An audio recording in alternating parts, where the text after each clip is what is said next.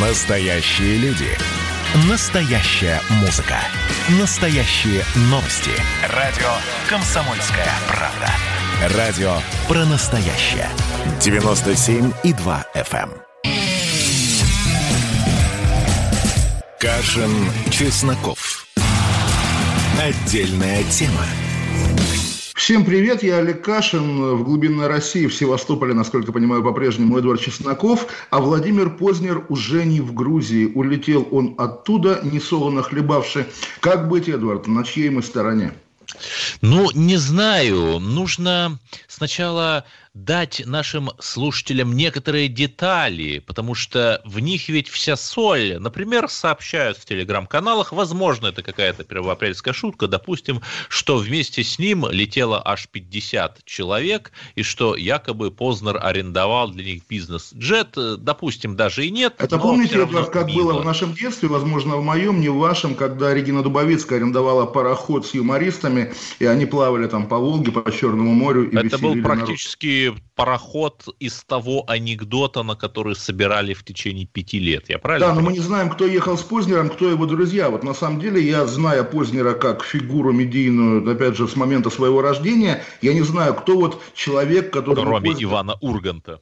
А, ну Иван Ургант это как бы работа, наверное, да, тем более это молодежь. А вот люди того позднеровского поколения, с кем он может, там, не знаю, посидеть на кухне Но это за же чашкой чая. Deep state, deep state. И да, абсолютно, конечно, я об этом порта, и говорю. Если он существовал, они бы много э, пролили на свет э, на справочник «Кто есть кто» в России.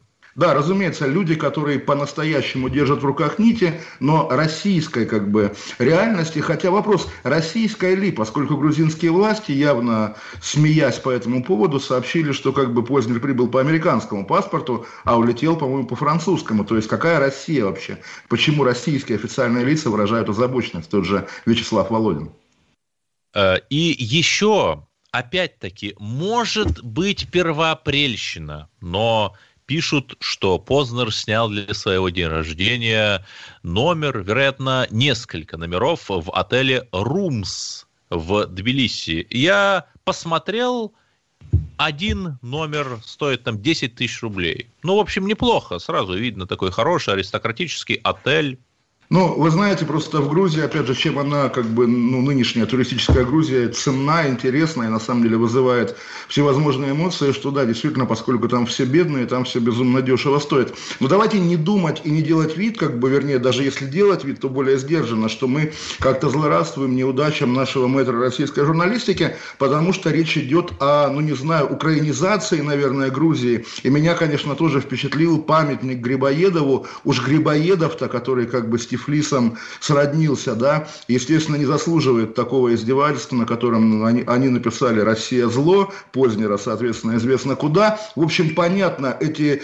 полуафриканцы, полуукраинцы, которых когда-то у нас называли грузинами, наверное, заслуживают нового, нового определения. Я сошлюсь на Владимира Познера, который дал письменный комментарий по этому поводу, на звонки он не отвечает, а на своем сайте он ну, заявил... Гамов до него дозвонился.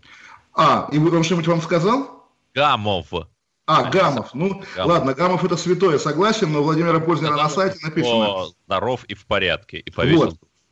А на сайте написано, что, уважаемые коллеги, я хотел бы объяснить, почему никому из вас я не дал комментария по поводу того, что случилось в Тбилиси, не принял ничего приглашения прийти в программу. Объяснение простое и, как мне кажется, очевидное. Те люди, которые строили шабаш, не стоят внимания. Много чести. Вот поэтому молчу и молчать буду. Ваш ВВ. Вообще, на самом деле, понятно, что вот в наших этих речах на тему того, что он deep state или что он какие-то шикарные номера снимал, конечно, звучит легкая зависть. Не знаю, как вы. Я ему, конечно, завидую, потому что жить нужно так, чтобы свое 80, сколько там, 87-летие отмечать, устраивая массовые беспорядки в столице маленькой города державы. Ну и по поводу Африки Александр Чумиков, выдающийся российский пиарщик, рассказывал мне, что когда он восходил на Килиманджаро, ну окей, это было лет 10 назад, но все же, то навстречу ему, соответственно, вниз с вершины Килиманджаро спускался Познер.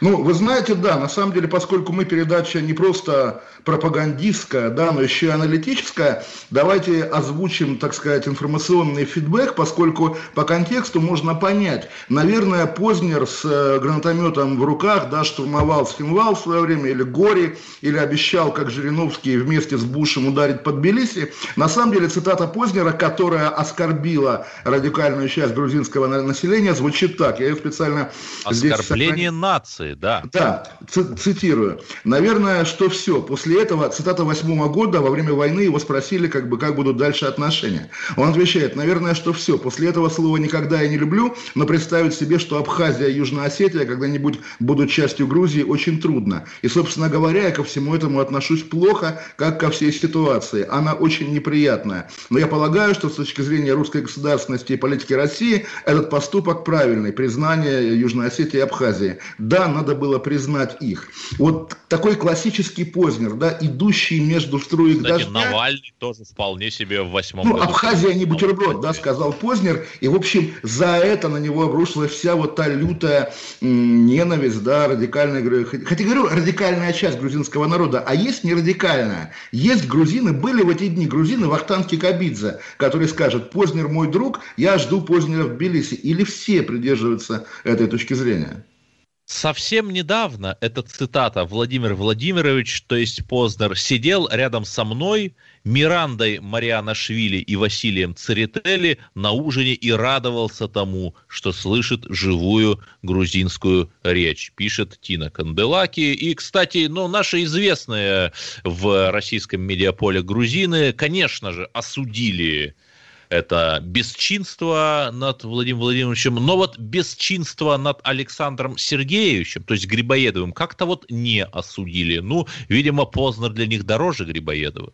Ну, на самом деле, конечно, я видел пост Евгения Примакова, нашего с вами такого заочного кумира традиционного, который как раз призывает грузинскую интеллигенцию возвысить свой голос в защиту памятника Грибоедову. Но вот эта история про грузинскую интеллигенцию, да, про такого вечно мудрого Мираба Мамардашвили, да, или там не знаю кого, Атара и Асилиани, такие почти французы, да, которые нам принесут какую-то мудрость Европы. Я, если честно, думаю, что корнями она уходит, естественно, вот в ту давнюю любовь к великим мудрецам прежде всего Сталину и, конечно, и Берии тоже, тем, которые изрекают какие-то трюизмы, но кажутся, там, не знаю, людям, взирающим на них снизу вверх, воплощением совершенства человеческого. Я думаю, миф и о грузинской интеллигенции, и о грузинском человеколюбии придуман, конечно, вот теми москвичами, которые всегда искали какую-то, ну, не другую Россию, да, какую-то а вот... нац-зверюшку искали, давайте ну, назовем своими именами, да, да, чтобы вот на нее любоваться, там, давать ей всякие вкусности,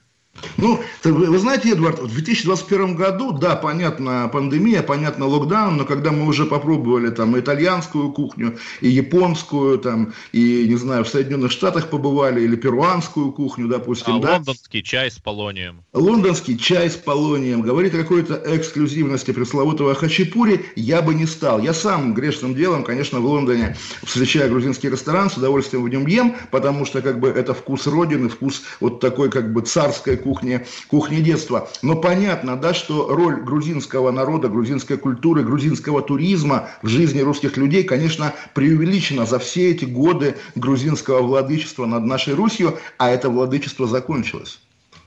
И при этом, опять же, такой сегодня день Шрёдингера, непонятно, первоапрельщина, юморинщина или нет. Президент Абхазии пригласил Познера посетить республику. Главное, Владимир Владимирович, если вы даже примете это приглашение, не покупайте там домик. Вы знаете, что будет.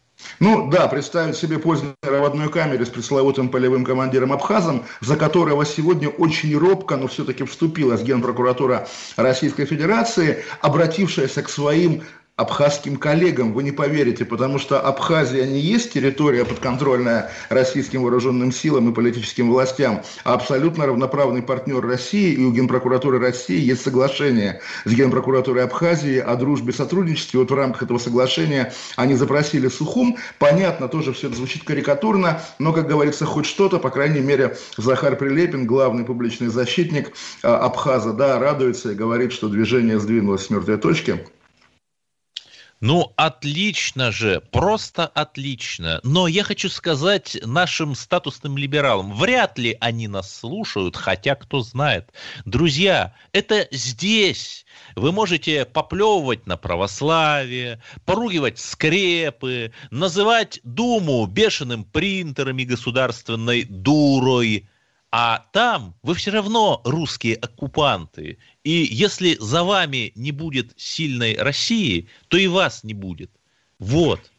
Ну, очевидно, да, что представить себе, что переживший это тбилисское потрясение Владимир Познер завтра превращается в носителя, условно говоря, ваших взглядов, такого имперца, который хочет мировой экспансии России, да, и мирового владычества русского военного собака, собака, сапога. Но, тем не менее, да, здесь я уже не по-познеровски оговорился, а просто да. А, но, тем не менее, да, вот эти примеры, как с украинским туризмом, люди, которые косяками до сих пор в Киев едут, зачем зачем ты едешь, идиот, чтобы тебя СБУшники в аэропорту поунижали и выгнали обратно, важно понимать. Да, да вот и не просто страны. выгнали, а регулярно людей арестовывают, об этом просто не пишут, но просто говорят, что вот вы там сотрудничаете с ФСБ. Кстати, применительно к российским либералам это не будет э, такой уж, таким уж большим преувеличением, и все, кутуз. Да, ну, в общем, действительно, вот, друзья, посмотрите на карту мира, Танзания, да, самая такая добрая страна, первая открыла двери после после коронавируса. Вот в Танзанию, пожалуйста, а что Грузия, а что Грузия в конце концов? Сейчас мы уйдем на две минуты, Олег Кашин, Чесноков, и потом будем говорить про страшное ДТП в центре Москвы, которое, наверное, еще долго будет будоражить умы и сердца. Оставайтесь с нами, радио «Комсомольская правда». Кашин, Чесноков. Отдельная тема. Во-первых, мы друг друга с вами поздравляем. Наступил новый 2021 год. Все, конечно, рассчитывали, что сразу же счастье придет. Мы всю жизнь готовимся, и мы понимаем, что этот выстрел будет один раз. Социальная справедливость, справедливая экономика и интересы государства будут стоять на первом месте. Есть ли у нас для этого деньги? Деньги есть. Мне кажется, это красота. Предчувствие перемен. На радио «Комсомольская правда».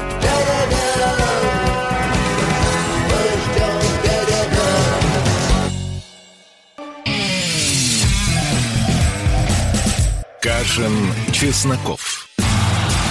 Отдельная тема. Олег Кашин, Чесноков и трагические новости в центре Москвы. 40-летняя Мария Артемова из аппарата Госдумы остается в тяжелом состоянии в больнице имени Пирогова. Сообщали, что она погибла, но, слава богу, это неправда. Она в тяжелом состоянии. ДТП во время съемок клипа Эдварда, не Чеснокова, ни в коем случае, Эдварда Билла, популярнейшего блогера, на Садовом кольце в трех сотнях метров э, от того места на Кутузовском проспекте, где произошло летом 2020 года ДТП с участием Михаила Ефремова. Аварию спровоцировал водитель, собственно, этот блогер, который выехал на встречную полосу на синем спорткаре Audi RS6 Avant. Эдвард? Эдвард Билл это такой портрет поколения, можно сказать. 96-го года рождения. Того самого года, когда появилась новая Россия в фальсифицированных выборах. Знаете, сколько у него на Ютубе? Вот те самые трэш-стримы, и всевозможный такой вот контент низовой-низовой. Это про него. 4 миллиона подписчиков. 4 миллиона, да. Я думаю, нас, да. конечно, слушают меньше, пока, по крайней мере. И позвольте, смотрите, да, да, когда у вас такое количество подписчиков, то вы же получаете деньги Сотни тысяч рублей в месяц вы вот зарабатываете на рекламе. Спросить. На рекламе-то да, но это не только, потому что вот вы даже, я вижу, скользнули на ту же, как бы еще не забытую сюжетную линию, да, которая сопровождала год назад разговоры о Михаиле Ефремове. Вот как бы там э, популярный критик режима, все ему можно, вот, пожалуйста, пьяный там и так далее, поехал, значит, врезался.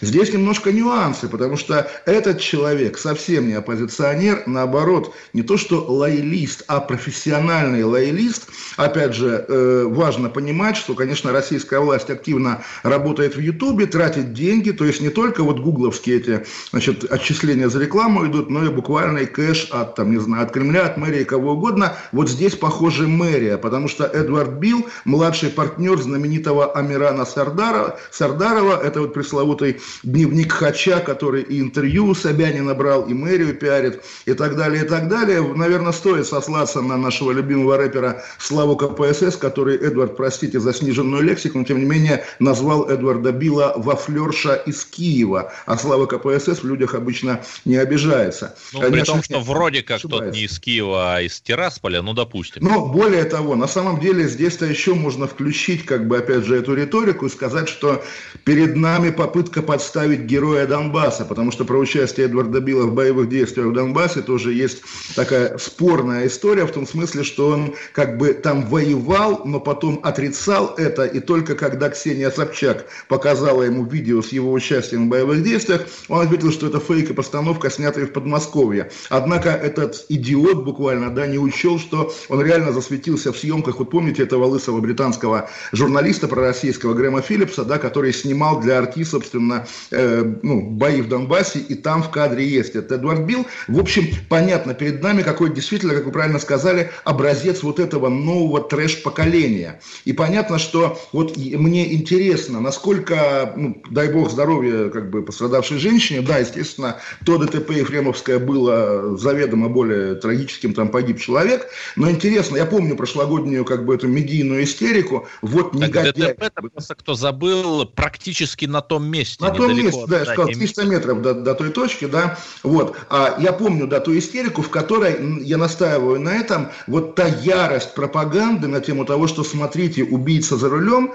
вот в этой ярости самого руля было, там, не знаю, 10%, а 90% было то, что Ефремов читал стихи Быкова против Путина. Здесь как бы стихов нет, и мы посмотрим, такая же будет ярость или не такая, потому что, конечно, трэш-стримеры, они опаснее и популярнее, да, абсолютно популярнее Ефремова, это раз, но и на самом деле, да, уже влезли, опять же, те прошлогодние адвокаты, лишенные лицензии, Пашаев, Добровинский, которые говорят... Что... Садово-кольцовый день сурка идет. Абсолютно, то есть вот если бы сегодня не было 1 апреля, да, можно было бы, да, говорить, что вот как бы так происходит только вот в какие-то такие дни, когда все всех разыгрывают. Сегодня как бы такой день, но, естественно, поводов шутить нет. Поэтому, да, естественно, давайте скажем, вот эти, опять-таки, люди, начиная с пресловутого Амирана, да, вся эта профсоюз негодяев из интернета, пускай он наблюдает за этим человеком, и действительно, если, если с ним обойдутся мягче, чем с Ефремовым, значит, этим людям все можно, это и есть настоящий новый deep state, настоящая, а не как Познер, новая российская аристократия 96 -го года рождения. Да, 25 лет ему, то есть недавно исполнилось, в январе. Ну, вот Но... э, на вашем месте, Эдвард, я бы сказал, вот если бы он вступил в юнармию, этого не было. Просто я почему иронизирую? Нет, нет я серьезно вам отвечу. Не, что не, просто мы с вами обсуждали же на днях, да, какие бывают хулиганские девушки, и вы, школьницы, и вы говорите, что если бы они вступили в юнармию, да, все бы обошлось. Просто у меня на родине в Калининграде сейчас подряд два детских самоубийства, и, по крайней мере, одна девочка была реально активисткой юнармии, но это ее, прости господи, не спасло. Такая история вообще действительно диалектика путинской России, такая вечная, постоянная. Ох, да, что ж все про Путина? Если бы это в США произошло, вы бы говорили, что это диалектика Байденовской Америки? Нет ну, же? в США эпохи не мерят как бы именами президентов, хотя, может быть, напрасно. А так-то у нас, да, была Россия, там, не знаю, Брежневская, Сталинская, императорская. Медведевская. Да, Медведевская Россия, конечно. Да, вот, я продолжу просто про своего тезку. Грузины бы не позволили себе унижать нашего Познера, понятно, да? Э, Представители Общественной палаты РФ два года назад обращались к министру МВД с просьбой проверить видеоблогеров, по их мнению, представляющих опасность для общества. И, как вы понимаете, в этом списке на проверку был еще и Эдвард Билл. И вот мы хохочем над всеми этими безумными охранителями. Вот что вы еще там, YouTube нам запретили, а тут оказывается, что они правы, потому что его агрессивное вождение – представляет опасность для общества, в чем мы убедились? Ну, еще давайте отметим, как пешеходы или как э, там вы под, под москвич, да, по прописке, я бывший нелегальный москвич, но тем не менее, каждый раз возникает вопрос, когда в центре Москвы машина выезжает на встречку, да, а почему, а где физические разделители, где отбойники? Но это тоже вопрос риторический, потому Не обязательно что... ставить отбойники такие, как на магистралях. Можно, например, просто вернуться к опыту старой исторической России в, вернуть бульвар, на Садовом, на Садовом кольце, конечно, в идеале нужно вернуть те деревья, которые да. сталинизм да. вырубил. Если бы был физический да. бульвар, то просто в обеих случаях, что с Ефремовым, что с Билем, автомобиль не смог бы ну, просто мы выехать. Мы прекрасно знаем, да, что это уже даже не вопрос ГИБДД и не вопрос озеленения Москвы. Это вопрос Федеральной службы охраны, для которой эти трассы, э, те правительственные объекты, где кортеж с мигалками должен оперативно развернуться. И это в итоге, да, убивает... Ну, не знаю, не знаю, но даже Кремль, э, например, меняют его режим, э, строят там вертолетную площадку, а потом монастырь монастыри возвращаются. Все же, все же меняется. Возвращение исключит Кремль из списка ЮНЕСКО. В общем, да, к вопросу о Москве. Давайте тоже поздравим москвичей. На самом деле, вполне серьезно. Сегодня Собянин открыл две, по-моему, да, станции метро. Народное ополчение и Мневники. Просто забавно, что Народное ополчение до недавнего времени, чуть ли не до февраля, называлось, уже было готово, и вывески были, да, называлось Карамышевская. Но, опять же, у кого-то в глубине души завоевали деды, и они в последнюю минуту минуту переименовали станцию и изменили ее дизайн. Я смотрю фотографии, красиво, она оформлена плакатами времен Великой Отечественной войны, но при этом вот кто, кому в голову это приходит? Кстати, армия Донбасса долгое время называлась ополчение, и даже сейчас ее так называют, а знаете, народное ополчение. России Дмитрий Ярош, оказывается, до сих пор называется уже не лидер запрещенного в России правого сектора, а главнокомандующий украинской добровольческой армии. Тоже как бы такой намек на белогвардейство, хотя где белогвардейцы, а где, собственно, эти лесные братья. Да, может быть. И заканчивая, наверное, тему с Эдвардом Биллом, я хотел посмотреть какие-то схемы, вбил его имя в реестре юридических лиц, и знаете, не было ничего. Не было. Это тоже странно. То есть ну, может, это его псевдоним на самом деле? Тысяч. Нет, но его Эдуард Юрьевич Биль как он на самом деле зовут. Вот я это имя вбивал, и ничего нет. Ну, может быть, папу зовут иначе. Такие люди обычно тоже из какой-нибудь мажорской среды. Поэтому здесь как раз, здесь как раз вопрос. Но еще раз скажем, проверяйте его блогерскую деятельность, проверяйте вот этот дневник Хача, потому что как раз я не знаю про публичный лоялизм этого Эдварда, да, не, не вас, но про публичный лоялизм Сардарова известно всем. Публичный лоялизм не бескорыстный. Да не знаю, если посмотреть на некоторых моих знакомых, которые защищают э, русский мир, а на них не обращают внимания, то на самом деле нет. Да, господи, посмотрите даже на ведущую радио «Комсомольская правда» Диану Кади, вот ту самую лояльную русской идею крымскую татарку, которая не в Госдуме, да, а вот на радио «Комсомольская правда» всего лишь. Да, естественно, естественно. Просто, опять-таки, блогеры за власть, еще раз скажу, это такая особая социальная категория. На самом деле, если вдруг, как бы, опять же, товарищ майор за них возьмется и посадит на бутылку правосудия, это будет, по крайней мере, справедливо. Мы сейчас опять уйдем на 5 минут, новости, потом 8 800 200 ровно 9702. Звоните нам в эфир, давайте все обсуждать. И без, как поговорим, без... как не тяжело а, это озвучивать об очередной расчлененке в Санкт-Петербурге с история да. совершенно чудовищная. Уже, ну, уже вот, как вот, фарс повторяется, это, конечно, безумие. Новости. Уходим 8 800 200 ровно 9702. Так я. Кашин, Чесноков. Отдельная тема. И давайте мы сейчас э, проведем ну, достаточно объемную беседу про... О нашем будущем, в котором теперь возможно все. Раз – и сделали некий прорыв. Вот сегодня мы хотим поговорить, прорыв ли это, почему так много шума. Вся страна слышала об этом. Есть те, кто смотрят в небо и мечтают о звездах. Комсомольская правда. Это радио.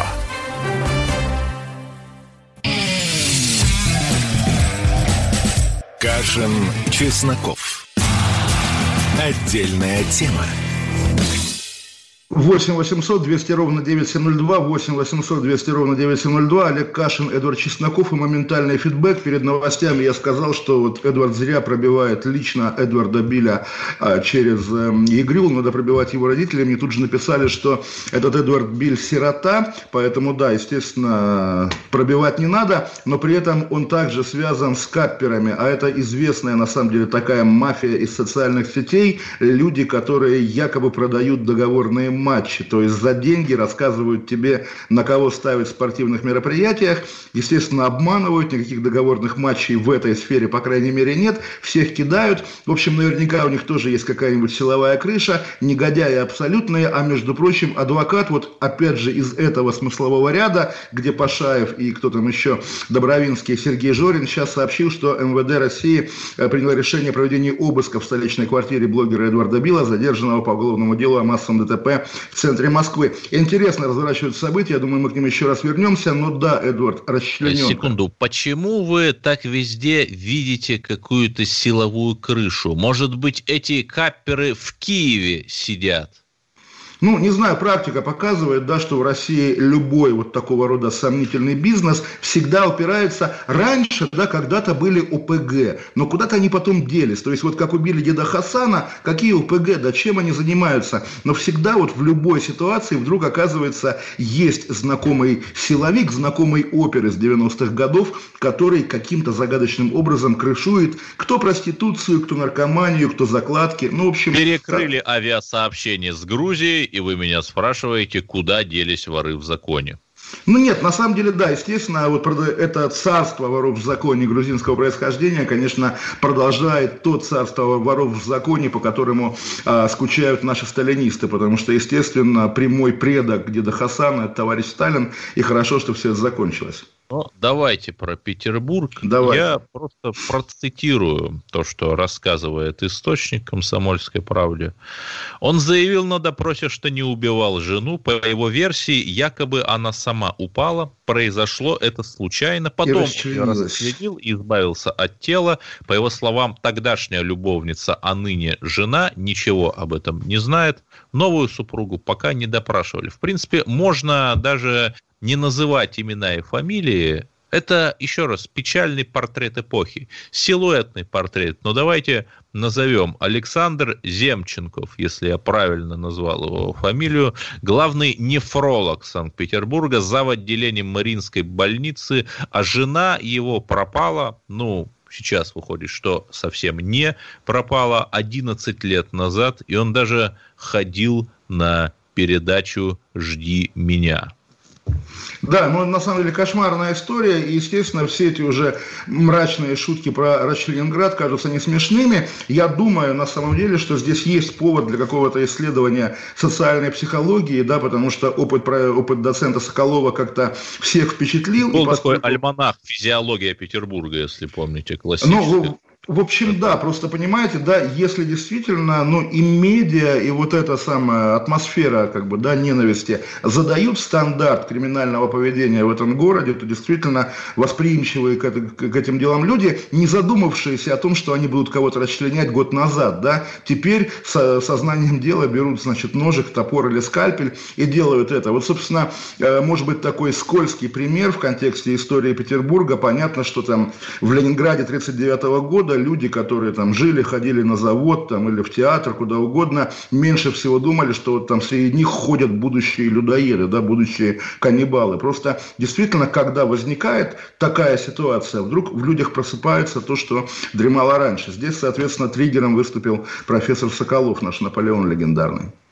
Но вы говорите про атмосферу ненависти. Я не буду там задавать вопрос, а кто ее раздувает. Я просто вспомню а, Нет, а просто на какое ток-шоу ходил Нефролог Эдуард? На какое ток-шоу? Он на дождь ходил? Или куда Жди ходил? меня. Нет, а, жди, меня. меня. Ну, вот, на жди вот. меня нет ненависти.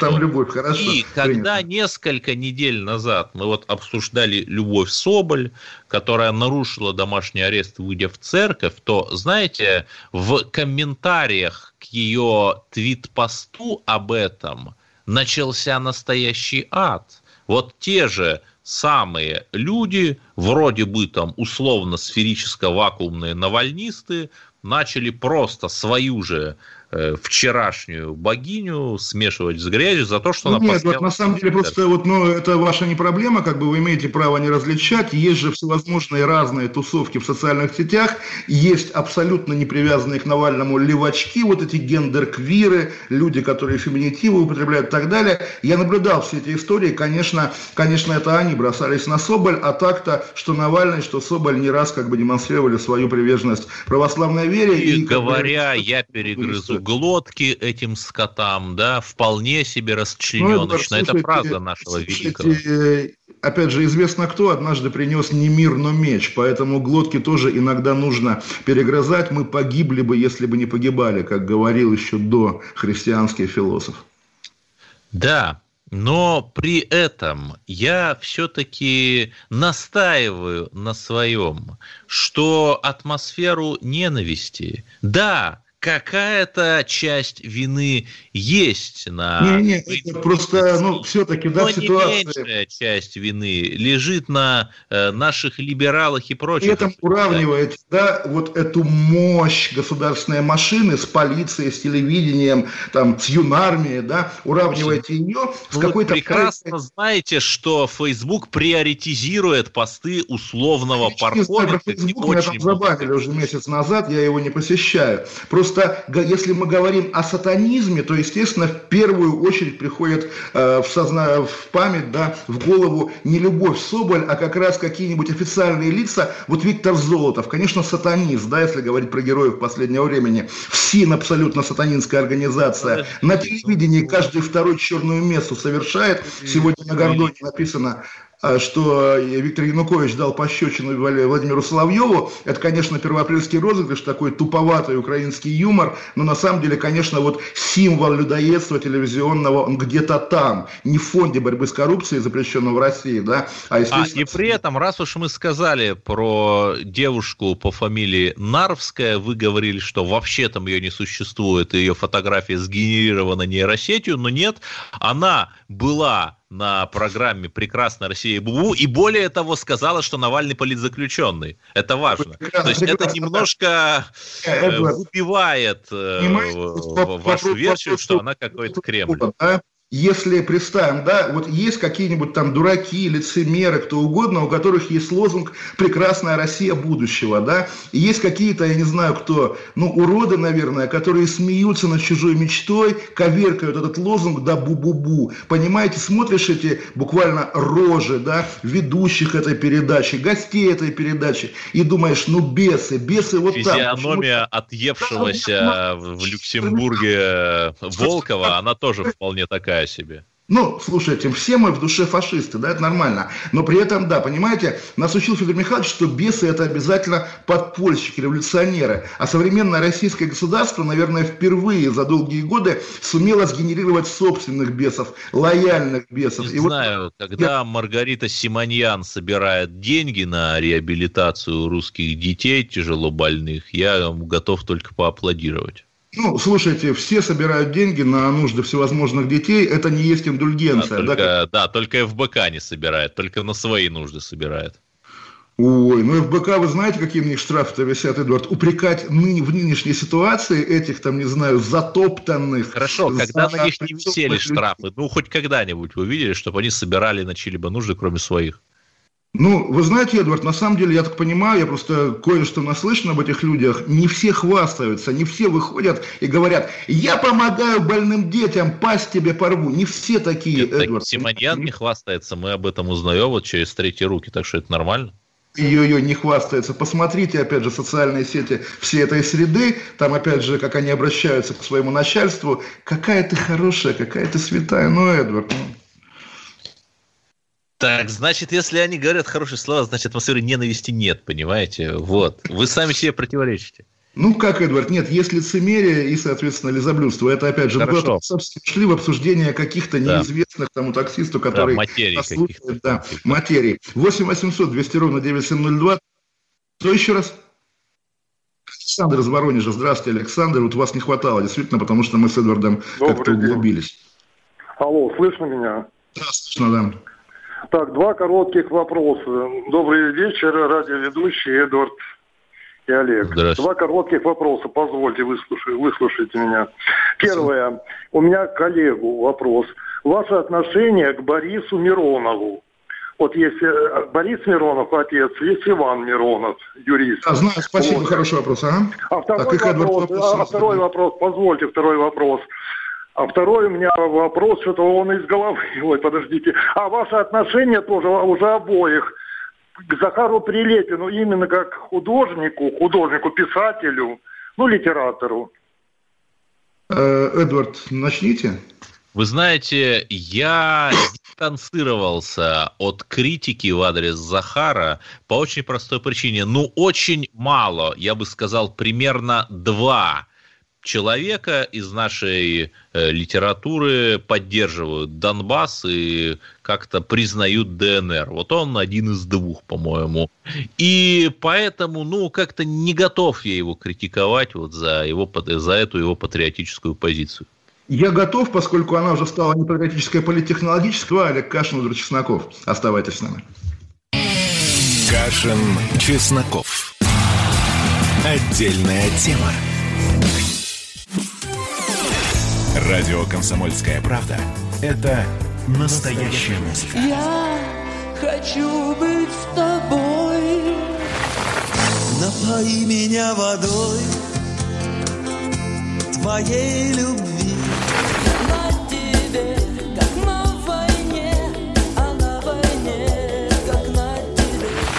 Настоящие эмоции. Это то, о чем я, в принципе, мечтал всю свою сознательную жизнь. И настоящие люди. Мы ведь не просто вот придумали и пошли на полюс. Мы к этой цели своей, ну, лет 10 готовились, шли.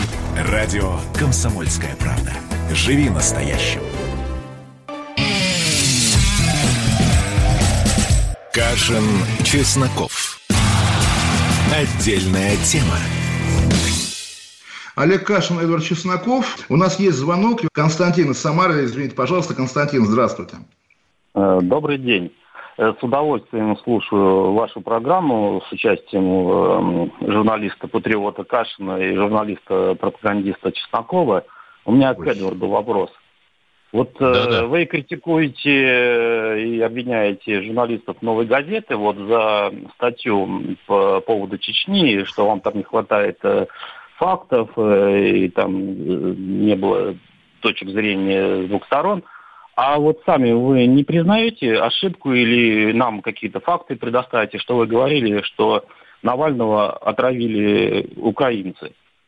Вот я говорил, что это моя гипотеза. У меня были ошибки. Например, я схлестнулся с блогером Ильей Варламовым относительно своей статьи о бедности в Германии. Там я признал, да, я неправильно там перевел одну немецкую фразу, и я сожалею. Я всегда признаю свои ошибки. А вот Навальный хоть одну свою ошибку признал, его это, же ловили в расследовании. Его травить, сажать или, Нет, согласен, или да, морить согласен. неоказанием медпомощи в лагере, согласен. да, в Покрове. Это, соответственно, такой разговор. Ничего плохого, что делает Навальный и что можно сказать о Навальном, не оправдывает поведение российского государства по отношению к нему.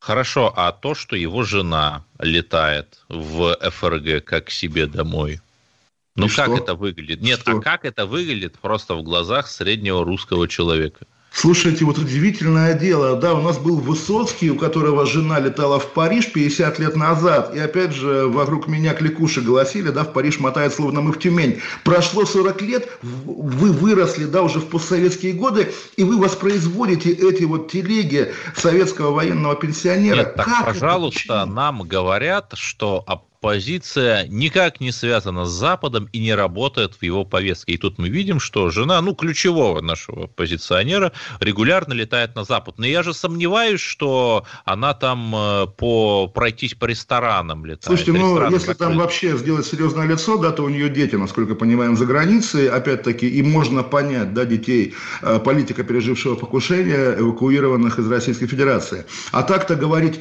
он ездит за границу, он шпион, я живу живу за границей, я не шпион. Мне, как многим, я думаю, людям, русским людям, современным европейским русским людям, больно слушать вот это изоляционистское, как бы такое камлание, когда говорят, о, поехал за границу, подозрительный. Пора избавляться от этого Знаете, вы, видимо, не читали американские газеты, которые даже за то, что лейтенант э, Флинн, вернее, как он там, генерал, по-моему, генерал-лейтенант Флинн как-то посидел рядом с Путиным, на каком-то с послом, завтраке. с послом, нет? Нет, а. он с Путиным сидел, потом э, с послом созвонился, его там объявили нацпредателем и Так судили. вот, Эдуард, я вам прямо скажу, не уподобляйтесь этим неомакартистам из Нью-Йорк Таймс, американских университетов, потому что понятно, что Соединенные Штаты вошли в полосу деградации, да, и, естественно, воспроизводить их идиотские, как бы, поведенческие штампы, да, абсолютно не стоит. Русский так человек... не знаю, не знаю, учителя человека человечества, Кац и Шац нам рассказывали о великих Соединенных Штатах, прекрасных ну, и идеальных. Они разочаруются, они поймут, что они не правы. Каца завтра мы увидим в русской косоворотке, и он будет вам объяснять, что такое интеллектуальный русский национализм.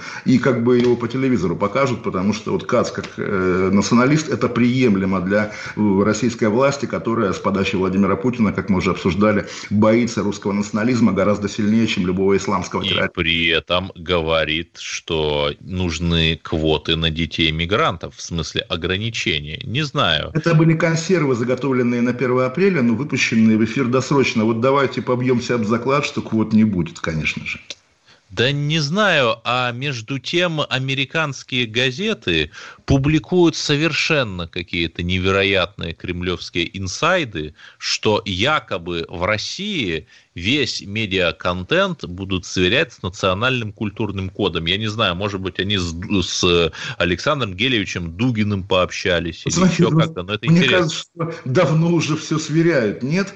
То есть представить себе, помните, там, не знаю, классическую статью Минкина, допустим, да, на тему того, что здорово было бы, если бы Германия победила Советский Союз. Статья вышла в 2005 году, тогда уже нашумела. Представить сегодня, что где-то в какой-то российской газете такую статью кто-то напечатает, уже нельзя. Это уже табу. Вы вот есть, сказали про, какую, про какую-то российскую газету, что что они там про, про, Локотскую республику Это что же было 10 лет назад, больше 10. Сейчас попробуйте сказать, что Локотская республика была приемлемой альтернативой сталинизму и гитлеризму. Ну так э, и выражение Путина касательно некой комнаты, где кого-то что-то с кем-то делает, оно тоже очень-очень давнее, но вы его вспоминаете иногда.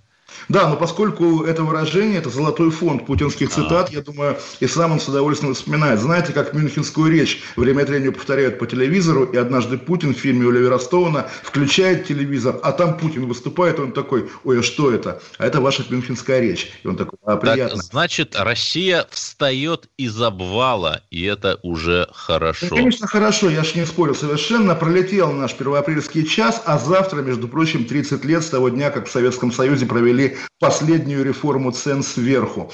Но это как бы уже такое историческое воспоминание. Мы уходим до понедельника, до понедельника, да, Олег Кашин, Эдуард Чесноков, а завтра я с Марией Бароновой в программе «Война и мир» в 6 вечера. Всем пока, всех обнимаем.